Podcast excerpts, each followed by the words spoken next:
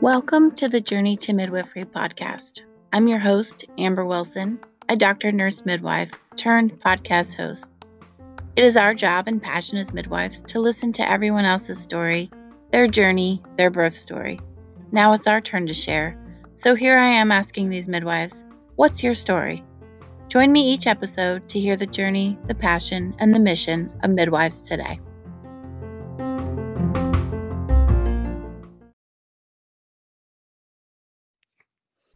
Okay, today on Journey to Midwifery, I have Madeline, who is a midwife. Um, she's going to give us her intro in a moment, but she has some pretty exciting, cool passion projects that we're going to get into. And we've been trying to catch up for a few months, so I'm glad we finally were able to connect. So say hi, introduce yourself. Hi. Um, I know it's great to finally touch base with you. We have been trying to do this for a little mm-hmm. while, so I'm glad it's working out. Um, and yes, my name is Madeline Murray, and I'm a CPM. Um, I live outside of Atlanta, Georgia, and I'm not currently practicing midwifery, although I did just have a birth um, around Christmas time. My brother and his wife, my baby brother, had their first baby, and so I did act as midwife for them over the past year. Um, and I attend births occasionally here and there, you know, helping friends, but um, I'm focused mostly on my little organization, which is called Believe in Midwifery, and it's sort of a advocacy um, organization, I guess, that um, tries to help midwives create more sustainability in their practices. I'm all about making more midwives um, to help more women to make the world a better place. Yeah. And not and avoid burnout as a midwife. Exactly. Yep. Yeah. yeah. So we're going to talk about that um, too. So that's great. So let's start back from um, how long ago did you start working on becoming a midwife? How many years ago? Um, eight about. Eight yes, I um although I say that I think it's kind of been something that I've been supposed to do forever. I was actually born at home, um, which is, you know, a little unique, um, and even more unique for people that were born in the 80s. Um, but yeah. I, you know, birth was always something, and home birth specifically was something that I kind of always knew that I wanted to be involved in. It was just different for me growing up. You know, a lot of my friends were born at home, my brothers were born at home, and uh, so when I got older, I started real, you know, and my friends started having babies when I was in my 20s. I kind of realized how different you know birth was out in the real world than I had always kind of imagined it to be.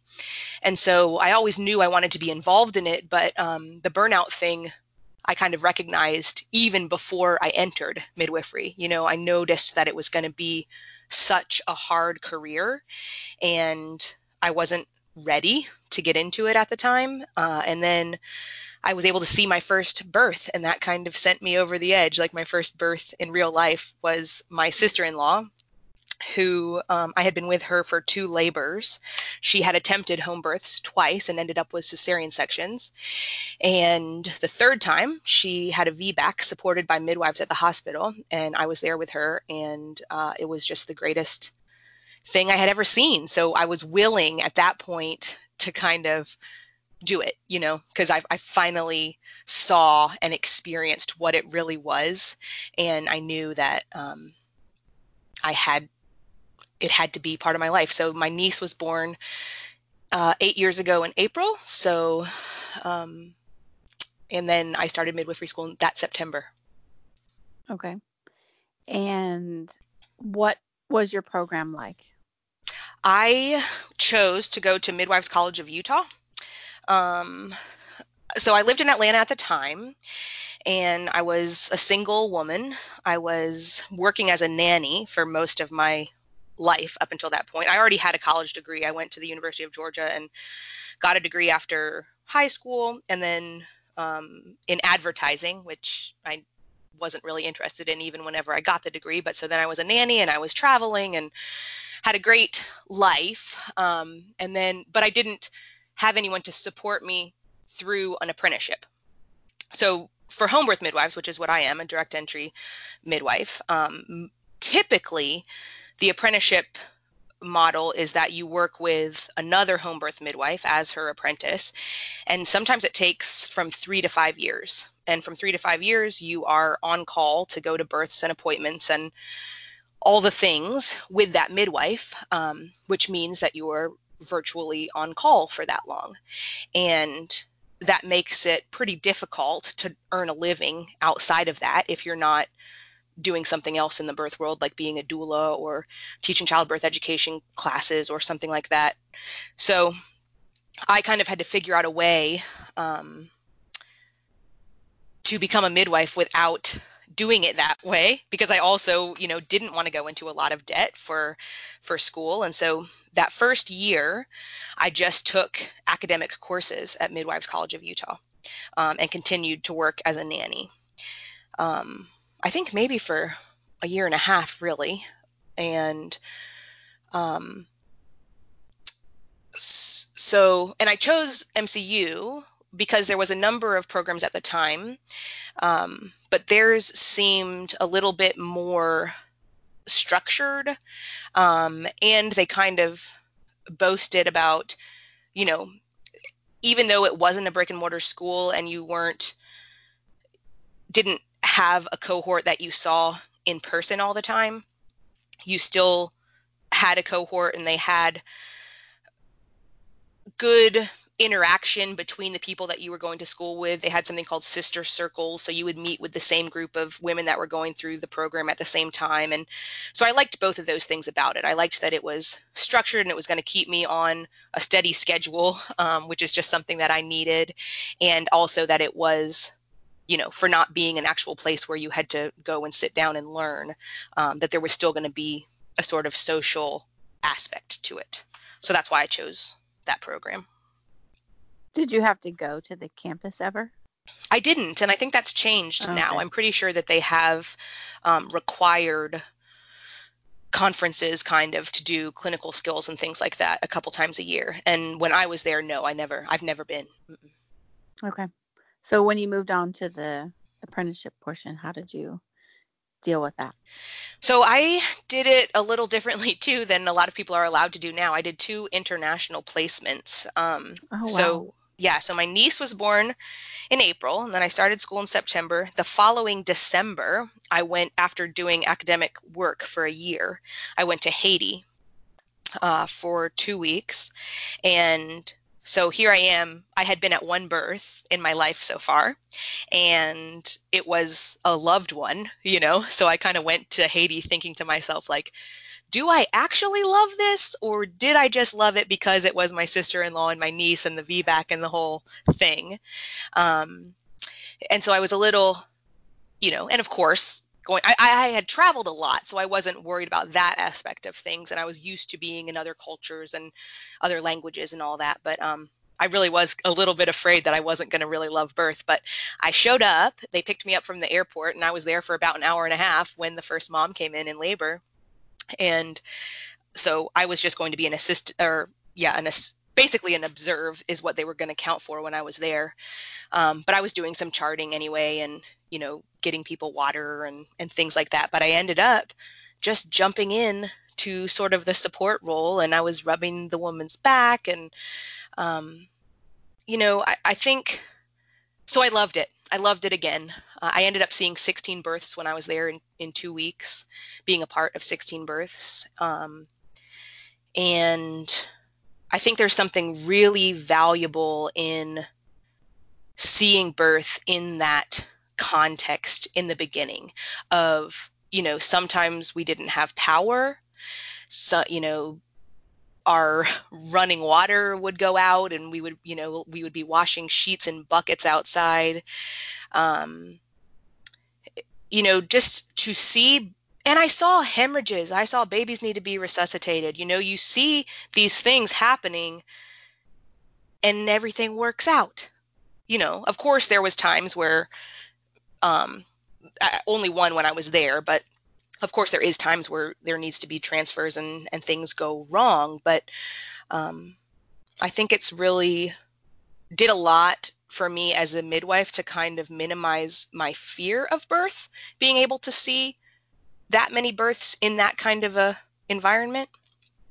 Um, so I did that in Haiti for two weeks and moved home. And then the following December, I think, um, or maybe November, I went to the Philippines. And I was in the Philippines for six weeks. And I actually caught my first two babies there.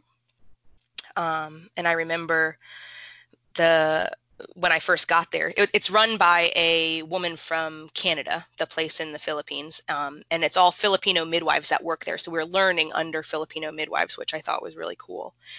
Um, but she told me when I first got there, so you're going to catch a baby when you're here. And I was like, I don't think so. I was not ready, but I sure enough did. And um, so that was six weeks. I don't remember how many births I saw there, a good number. And I did, I was able to do a lot of things and catch some babies and learn a lot more. And again, a similar kind of, you know, don't have all of the access to all of the things kind of environment. So, um, I think whenever I finally got to regularly attending births in the United States, which was again always outside of the hospital, um, I think it was a huge benefit to to just not be afraid and you know you just learn the steps and do the steps and um, then everything is most often okay. So so yeah, two international experiences, um, and then finally I it was time where I was gonna have to be on call all the time, um, which, like I said from the beginning, was something that I was not looking forward to. Um, but it was time for primaries, and you know I was finishing my academic program, and I needed to do something, and I needed to get all my primary births, and so again I didn't. Well, I kind of had a choice to make between time and money. You know, I either was going to have to uh, finally start apprenticing with a midwife, home birth midwife here in my area, and to get the births the amount of numbers that I needed and the number of primaries and all that, it was going to take me still probably close to three years. Um, or I could go work at a birth center where I would be moving away from my family and um, I was going to have to get a private student loan, but it would only take me less than 18 months. So that's the choice that I made. And I ended up um, moving across the country to Oregon and worked at a birth center out there for 18 months. And that's where I finished my apprenticeship, um, learned a lot, made some great friends, and I think pretty much where Believe in Midwifery was born. Mm-hmm. So I read a little bit about this on your website, I think.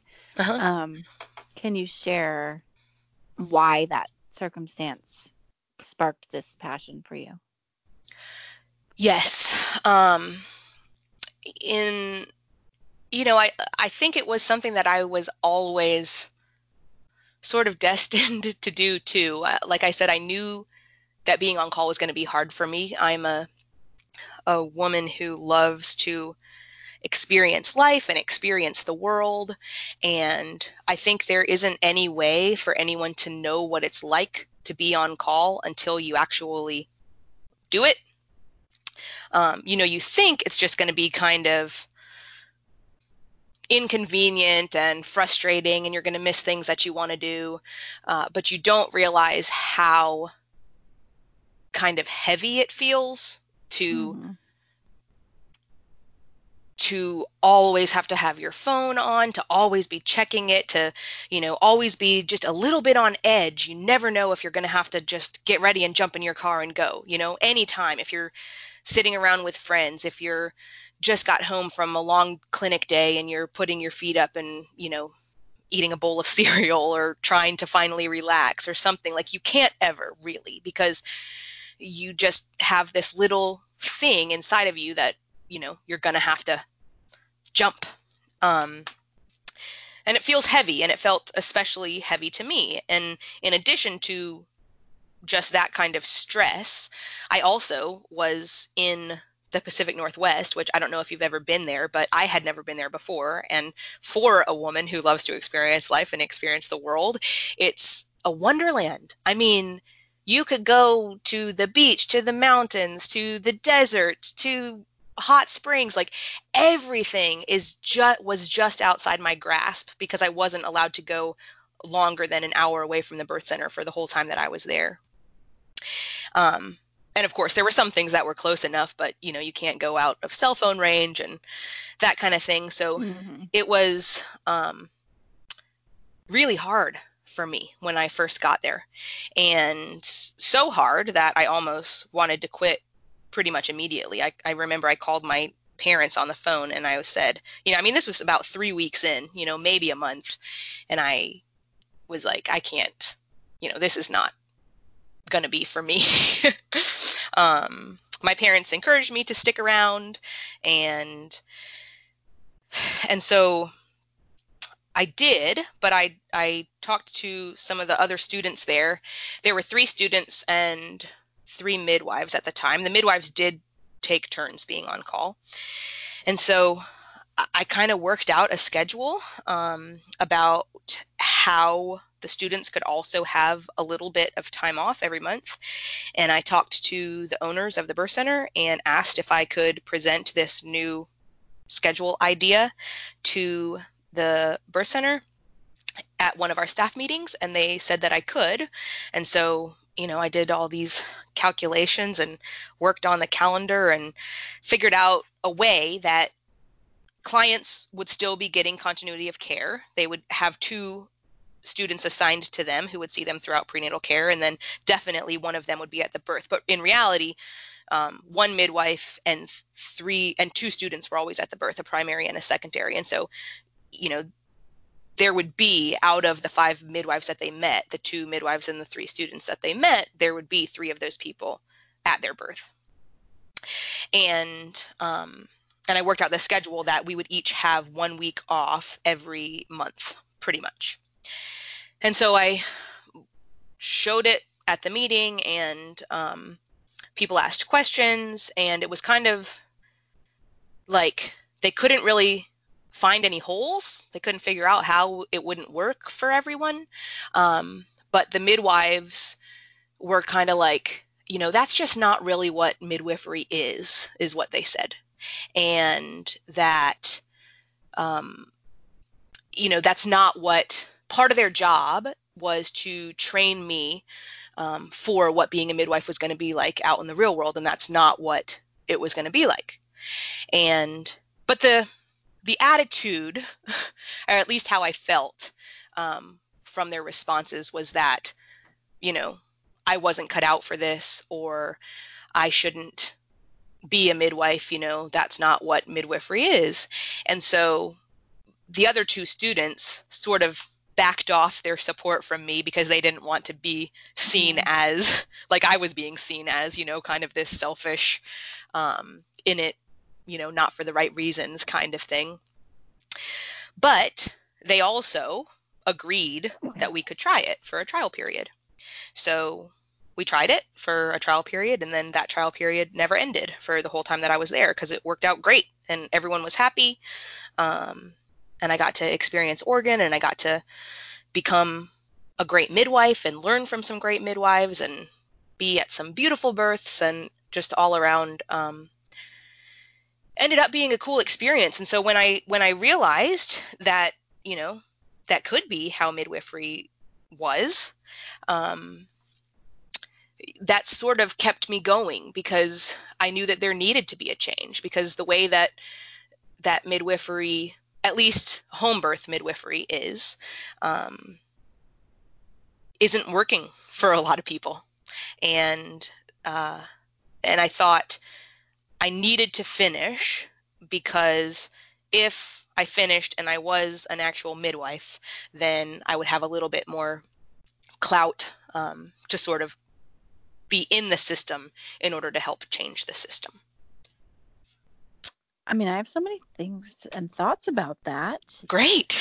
because, I mean, I'm glad that they came around and gave it a chance because obviously it worked out. But just the initial reaction of thinking that that's not how midwifery is. Like, how can you be the best midwife and give support if you have no self care? Mm-hmm. You know? Yeah. And the, and, um, the f- fact of the matter is that eventually, every once in a while, it gets to the point where we can't. But most of the time, we can. Because, mm-hmm. you know, it is what we do, it is what we're passionate about. I mean, uh, you know, I remember one of the students there had her live-in boyfriend of like four years or something break up with her. And then she got a call to come to the birth center to go to a birth. And you know what did she do? She got in the car and came to the birth. And she walked into that birth room and shoved all of her feelings down. Because you can't walk into a birth room mm-hmm. bringing in any of your stuff. And we don't. And so you know that's why it, so many of us don't last a lifetime. Um, because we do give good care over and over and over and over again, but it's to the detriment of ourselves. Right. So, yeah. I, and I practiced a little bit of home birth, but I walked into it mm-hmm. with the shared call. So right.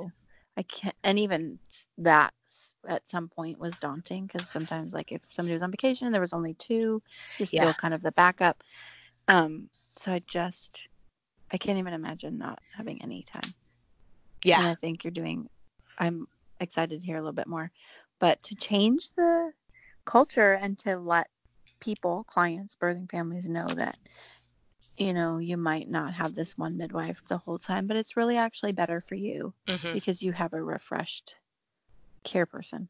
Right.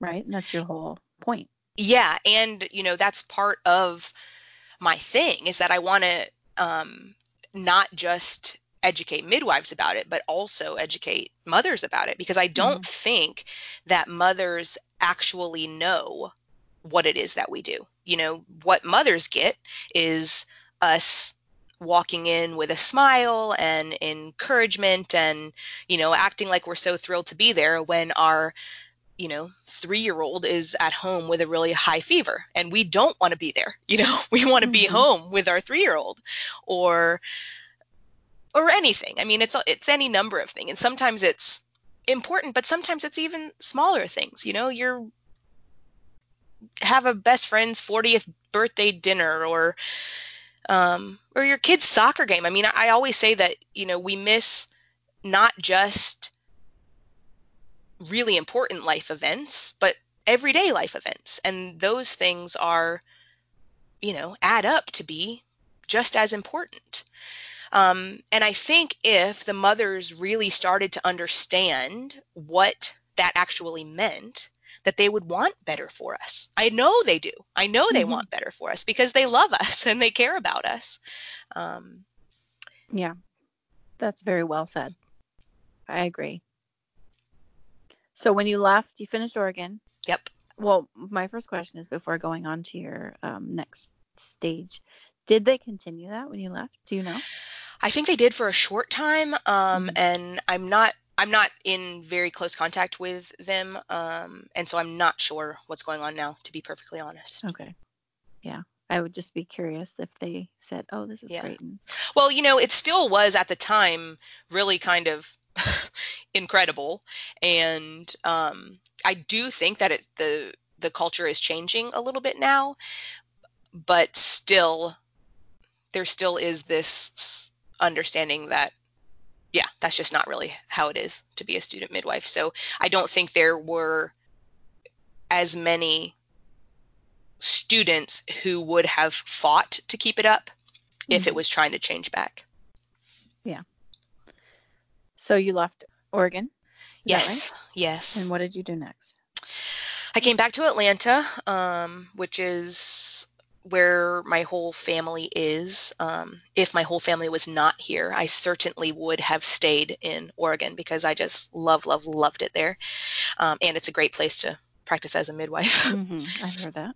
mm-hmm. um, but I came back and I finished school. I took the NARM, I got my CPM, and I applied to speak at the MANA conference, which strangely enough was going to be in Atlanta that year um, and talk about my experience and the changes that I wanted to make. Uh, I didn't start practicing right away because I didn't have anybody that I was going to be able to partner with right away, um, and I I knew that I didn't want to start a practice as a solo practice midwife. So I continued working as a nanny, and I was assisting midwives uh, at the time. Um, a couple of different new midwives in the area that you know wanted a second midwife to come with them, and so I was doing that. And I got accepted to speak at MANA, so that was sort of shocking and really cool. So I think I came home uh, in June and then spoke in October at the conference. And there were, because it was here in Atlanta, there was a number of people in Atlanta, um, specifically a number of students who were almost finished that came to hear my talk. And um, it went over really well. And I had a lot of people come up and talk to me afterwards, including a girl named Paige, who also ended up calling me when she finished about six months later and asked me what I was doing. And I said, you know, nothing, still waiting. And she was like, Well, I'm your girl. And I'm like, Okay, let's do it. And then there was another midwife in town who had been um, a midwife in California for a long time. And then she moved here and was just acting as a doula for a number of years. And she had also met with me. We went out to lunch and um, she said she wanted to be on my short list because I was looking for three people. Like you said, when it's two, it's hard to actual mm-hmm. get real time off. So I wanted to wait until I had three midwives that were going to work together in a group. So Margaret wanted to be on the short list. Paige called me, said she was ready to go. So I called Margaret and we hooked up and um, started a practice with three midwives. And we took turns um, being on call. Two of us would go to each birth. We always had one midwife who was on call first call and one midwife who was on call second call. And so um, the first call midwife would take, you know, the emergency calls and the labor calls and do the labor sitting and that kind of thing. And then whenever things got going, the second midwife would go um, and join her for the birth. Same thing for appointments. So the first call midwife would do most of the appointments, but if she had to go to a birth, the second call midwife would do the appointments while you know the woman was in early labor or whatever. Um, and it worked out great. Um, i literally found out i was pregnant the day that we put our website live.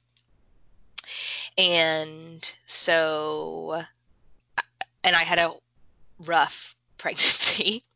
Um, so i was taking less call than they were. I was probably only on call about seven or eight days a month and they were on call about 18 each um, and then I had my baby. I took a little bit of time off. I took three months off and then went back when he was three months old and he went to births with me for a while.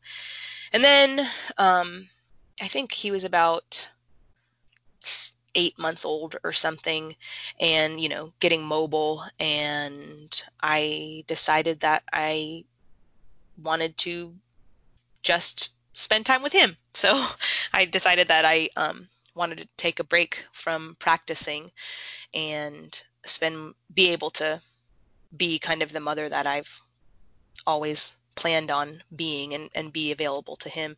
And then in addition to that, the stuff with Believe in Midwifery, I spoke at three conferences last year.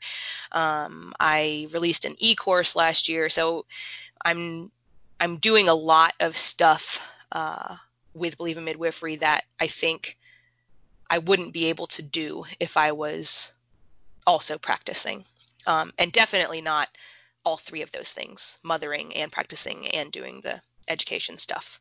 So, so now he's about 20 months old, and so I've been not actually practicing with my practice um, for about a year now.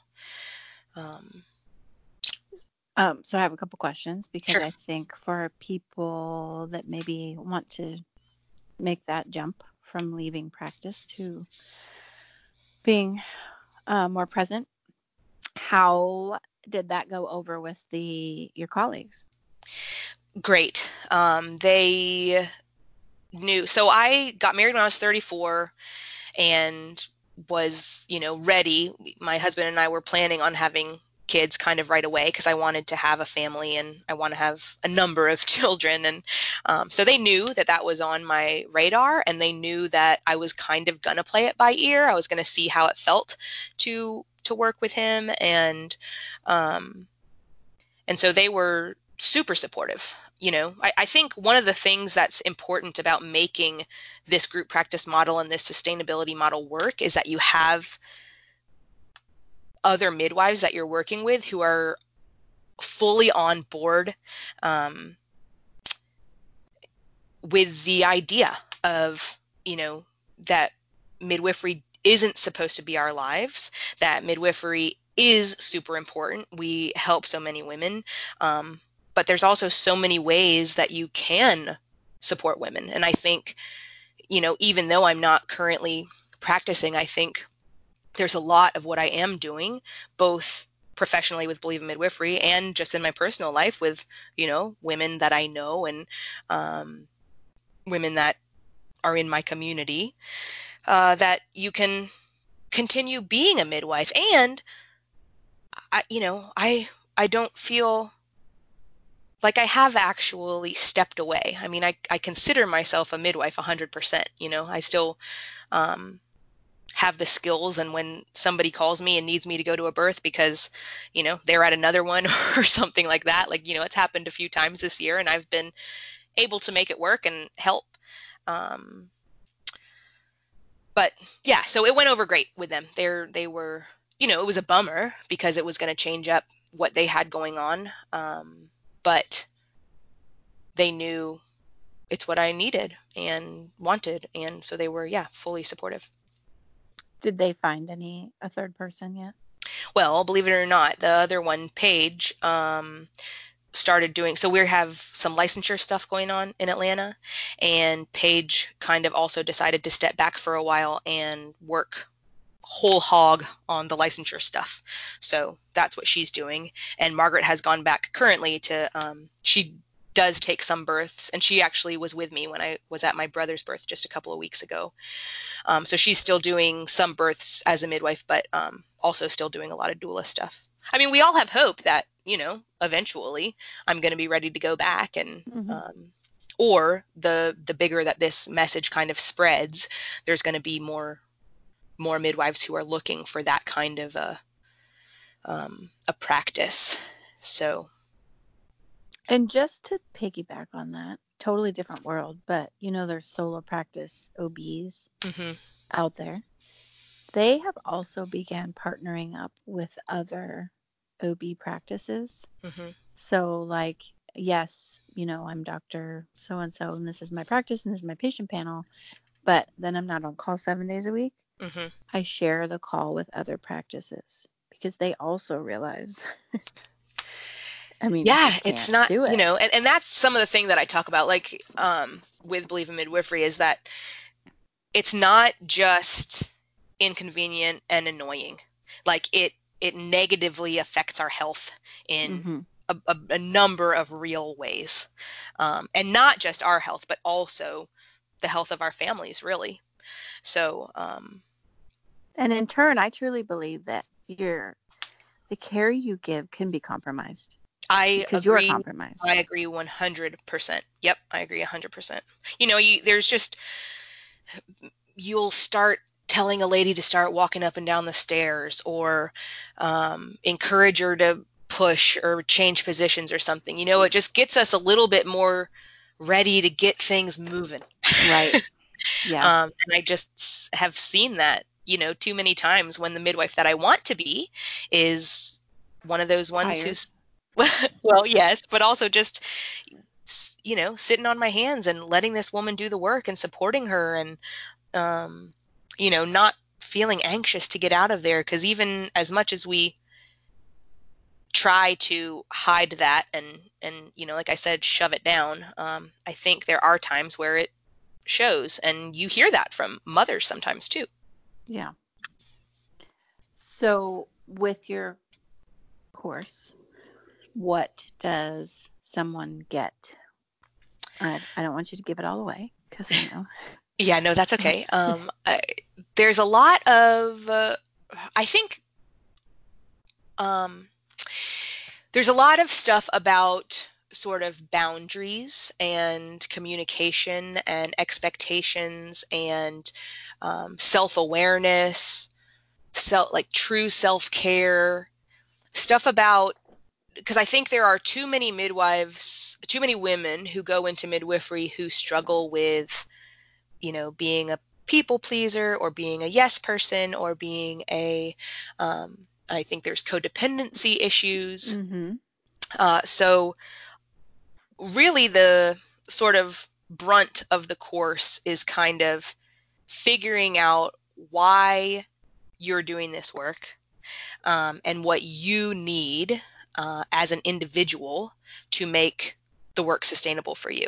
Because, of course, you know, as you said, you're learning by talking to all these midwives across the whole country. You know, there's different laws about what kinds of organizations you can have if it's a partnership or a limited liability corporation or you know those kind of things are different also when you tack on different legislation in different states and different uh, uh, insurance things you know? I mean the home birth community is and home birth practices are certainly not um, cohesive in any sense of the word. So it's not a step by step step by step guide to create you know it's not like take this course and you're going to have a thriving group practice in six weeks you know? Um, the people that take the course have to be willing to do the work but they um, it gets them thinking about all the right things to figure out how to make this career last for them do you provide suggestions such as what you did the template in oregon yes, I have a couple of different options of schedules and a couple of different options of budgets. Um, but yeah, there's really not a lot of specific business planning mm-hmm. um, information in the course. It's it's definitely more um, sort of. I get. I, I, like to say it's like teach a man to fish as opposed to give a man mm-hmm. a fish, kind of. Mm-hmm. Um, so it helps people figure out how to set up their own thing. And and talks about you know delegation and um, you know hiring a biller if that's something that makes your head spin or um, and another benefit of having a group is that there are some people who really like making the schedule. There are some people who really like staying on top of the stocking list. And, you know, so you can sort of share some of those burdens as well. Yeah. Oh, gosh, I didn't even think about those little things. Yeah. And then actually, also, in addition to that, there's because I was finding as I was working on the course and as I was speaking at conferences and talking to people, I mean, I get emails from people and Instagram messages from people all the time about their unique situations. And um, I kind of was like a broken record. Like, you know, you have to have a partner or else you're screwed. And I do still feel that way. I mean, ultimately, I don't think that solo practice is good for anyone, no matter whatever. Um, but I understand that there are people who are in certain circumstances that won't let them have a partner, you know, at the mm-hmm. moment. And so I also have a whole section at the end, which is kind of about stress relief and stress reduction and different ways to set up your life and some like brain tricks and you know, things about how eating quickly raises your cortisol levels or making sure you get enough sleep, like that kind of stuff. So it's sort of a like survival guide at the end for how to, you know, minimize the inevitable amounts of stress that you're going to have, but how to sort of minimize them and keep them in check as you're working towards finding um, somebody to join up with. Now, you who do you think could would want to take or benefit from this course? Because in my opinion, it's a vast audience. Yeah. Um, you know, I always kind of have to or maybe I don't. I mean, if you're if you're saying that, because I always sort of give a disclaimer whenever I'm talking that uh, what I have to talk about is home birth midwives in America specifically. Mm-hmm. Um, but you know, I've gotten emails from people in New Zealand, and I've gotten emails from CNMs that do have time off call, and I've gotten emails from um, even the woman who runs the birth center in the Philippines just messaged me the other day, and you know, so so I think there is a lot of this um, that is universal for people mm-hmm. who are mm-hmm. in the healthcare field, field, specifically the stuff about, you know, self-awareness and boundaries exactly. and yeah so um so yeah i mean i you know of course think that there is a lot of benefit that everybody could get but but again you need to be ready and willing you know? It's not a magic bullet. Um you have to be ready to do some interpersonal work in order mm-hmm. to um to get to get through it. Uh but you know of course anything worth worth doing is going to take some time and energy and i hope that uh, when people finish they feel sort of an, a renewed sense of purpose and motivation and sort of excitement about you know because i also talk a lot actually in the course in the beginning the first section is about the importance of midwives um, you know about the maternity care crisis in America and how we can have a huge impact. And, you know, home birth midwives is, serves less than 2% of the population. CNM serve less than 10% of the population. And that's not enough mm-hmm. to solve the crisis. There needs to be more of us. And if there is more of us, we can make a dent. Like what we do saves women's lives. It doesn't just improve outcomes. I mean, it improves outcomes on a wide range of things, postpartum depression, breastfeeding rates, um, you know, extreme morbidities, but also mortality. I mean, you know, midwives save lives, they do. And so if we can sort of get more women um, to do this work, then we could save women's lives. We could make maternity care better. Yeah. So which is why all these things I hear you saying, like there's so many people that could, you know, I'm going to give you an example. As a new grad CNM, sometimes we go, oh, I'm going to take this job because it's a job, but the pay is low, and I actually work 70 something hours a week, yeah. and I'm seeing 30 to 35 patients a day. Yeah. Um. So reflecting on is this actually what you want to do? Self care, where are your boundaries? Mm-hmm. So or or people, you know, the UK, they have many more midwives, but I know that they often are overworked and right. underpaid and yeah. Um so I really do. I mean, caveat, you know, disclaimer, I haven't taken the course, but I should. It sounds great. I'm happy in my work life right now. Good. Um but I can see the benefit of the course for so many people, not yeah. just CPMs at home. And I was a CNM at a home birth practice as well, mm-hmm. and there are plenty out there. Mm-hmm that are, are CNMs also that work home births. And this would be, I have a personal friend that was a solo practice CNM. She was on a couple podcasts ago, and she eventually brought somebody on because she realized mm-hmm. she can't just keep going like this. Yeah, and she was doing I mean, the billing on her own and the supplies, like right. everything. And has five kids or four kids, five right. kids, I can't remember. Yeah, and and there's so many women like that, and there's so many women who start, uh, you know, and realize what it's going to be and so they stop and for me when i was a student there were no you know all i saw was solo practice home birth midwives out there on the edge of burnout everywhere i looked. And so that's what it's still like for students mostly. I mean most of the time in home birth practices it's midwives who are on in solo practice on the edge of burnout. And so um, you know we need students to be able to and women that think about becoming midwives to see that you can it doesn't have to be that way. Exactly you know, in so order when you to presented that schedule and they said well, you're learning about what midwife life is like but no. Right. Learn yeah. about it how it should be and change yeah. it. And could be. Right. Yes. Yeah. Yeah. You're doing amazing things. Thank you. I'm trying. Yeah we, we have to change the culture of so many things of who's practicing midwifery of how we treat people especially in the medical institution we call hospitals mm-hmm. and the way we practice Yeah, it's and sometimes it definitely feels overwhelming, you know. Um, but that's why I think it's so important to remember that what we do is so important. Um, and that what we do is so important because that's what believe in midwifery means is that midwifery is so important. You know, there's too much ego out there and of women thinking that what they do is so important and what the type of midwife they are for their clients. Um, but ultimately, you know, so that's what what keeps people all too often from hiring another partner is because you know they think they're not going to be the same, and of course mm-hmm. they're not. But not all women need the same kind of mm-hmm. midwife.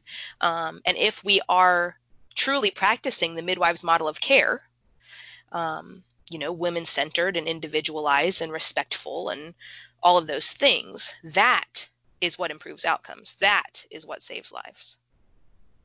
And I think from a client mother perspective, sometimes hearing the perspective of two or three providers or expert midwives is actually better.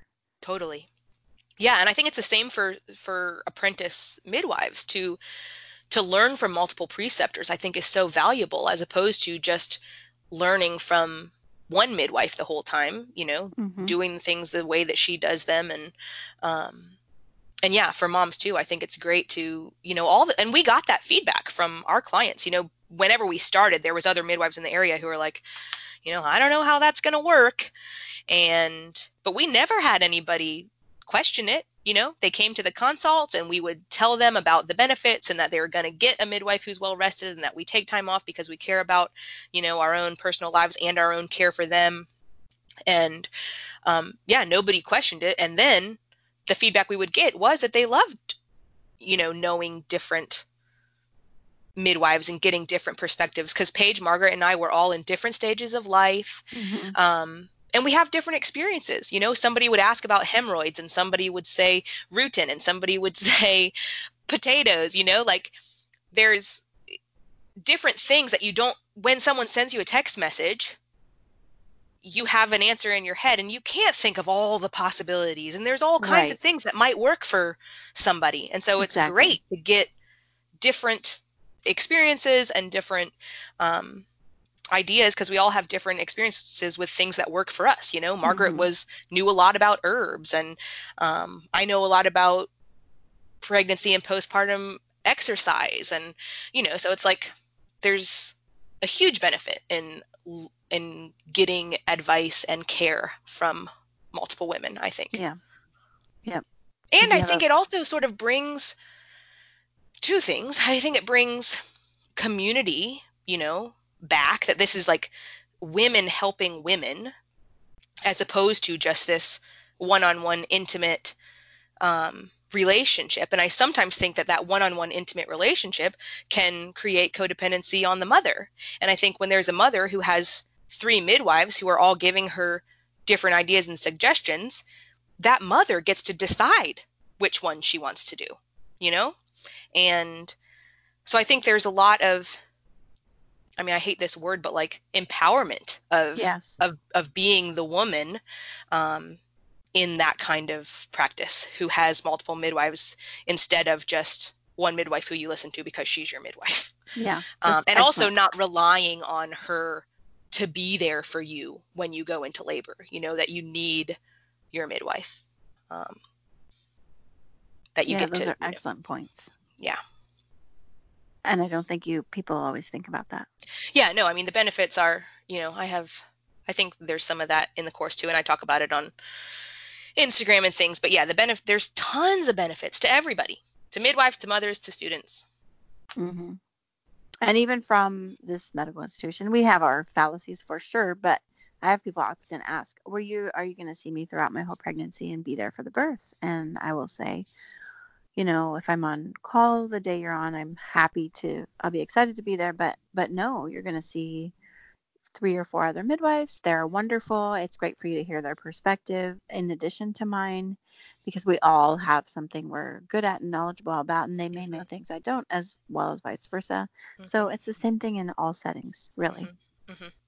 Yeah, or should be. And um yes, should be. And and also I think it helps women sort of fi- find their own unique communities of support too. You know, I think it's great for when I see women that have their mom or their sister or their best friend or something at a birth. I think sometimes people rely on their midwife or their doula in a lot of cases, um, you know, to be this support person that then disappears.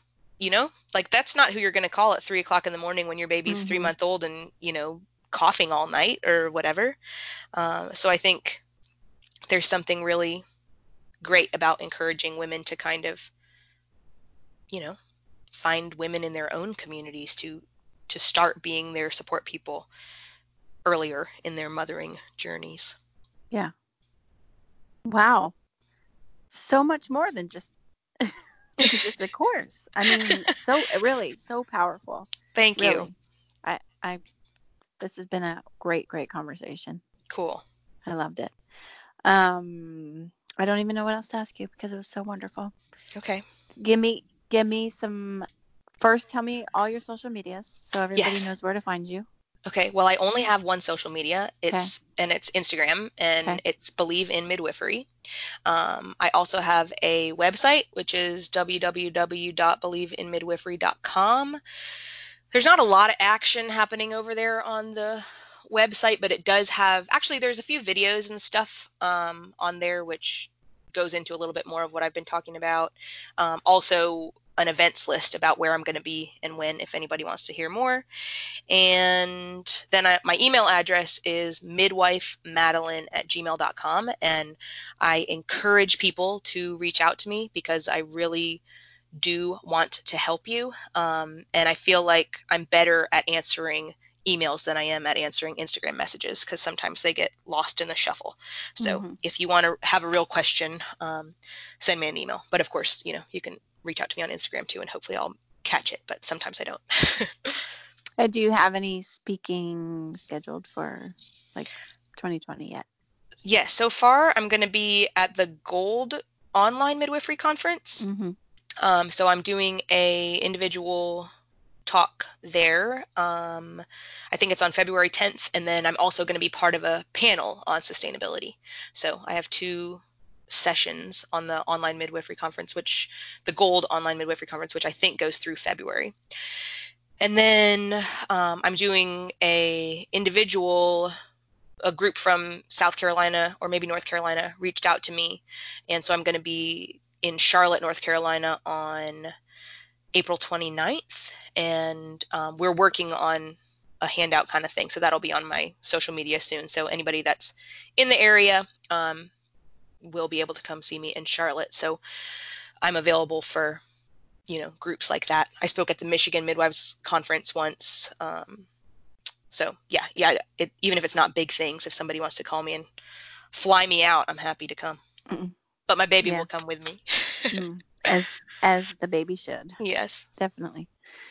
Well, thanks for this wonderful conversation. I think a lot of people are going to hear these words and get a lot out of it. And I'm excited to share your message. Okay, awesome. Thank you so much for having me. And like again, yeah, I'm so glad we finally got to connect. Mm-hmm. We probably have enough to talk about. I can come back another time. I know. We we're gonna have to do a part two for yeah. sure.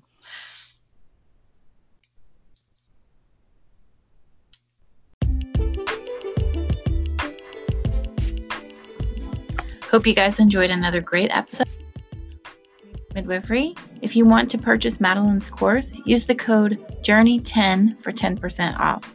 And remember, there's 10 MEAC CEUs if you need those. You can find Madeline at Believe, Believe in Midwifery on Instagram, and you can find me at The Mothering Midwife or journeytomidwifery.org. Thanks, friends.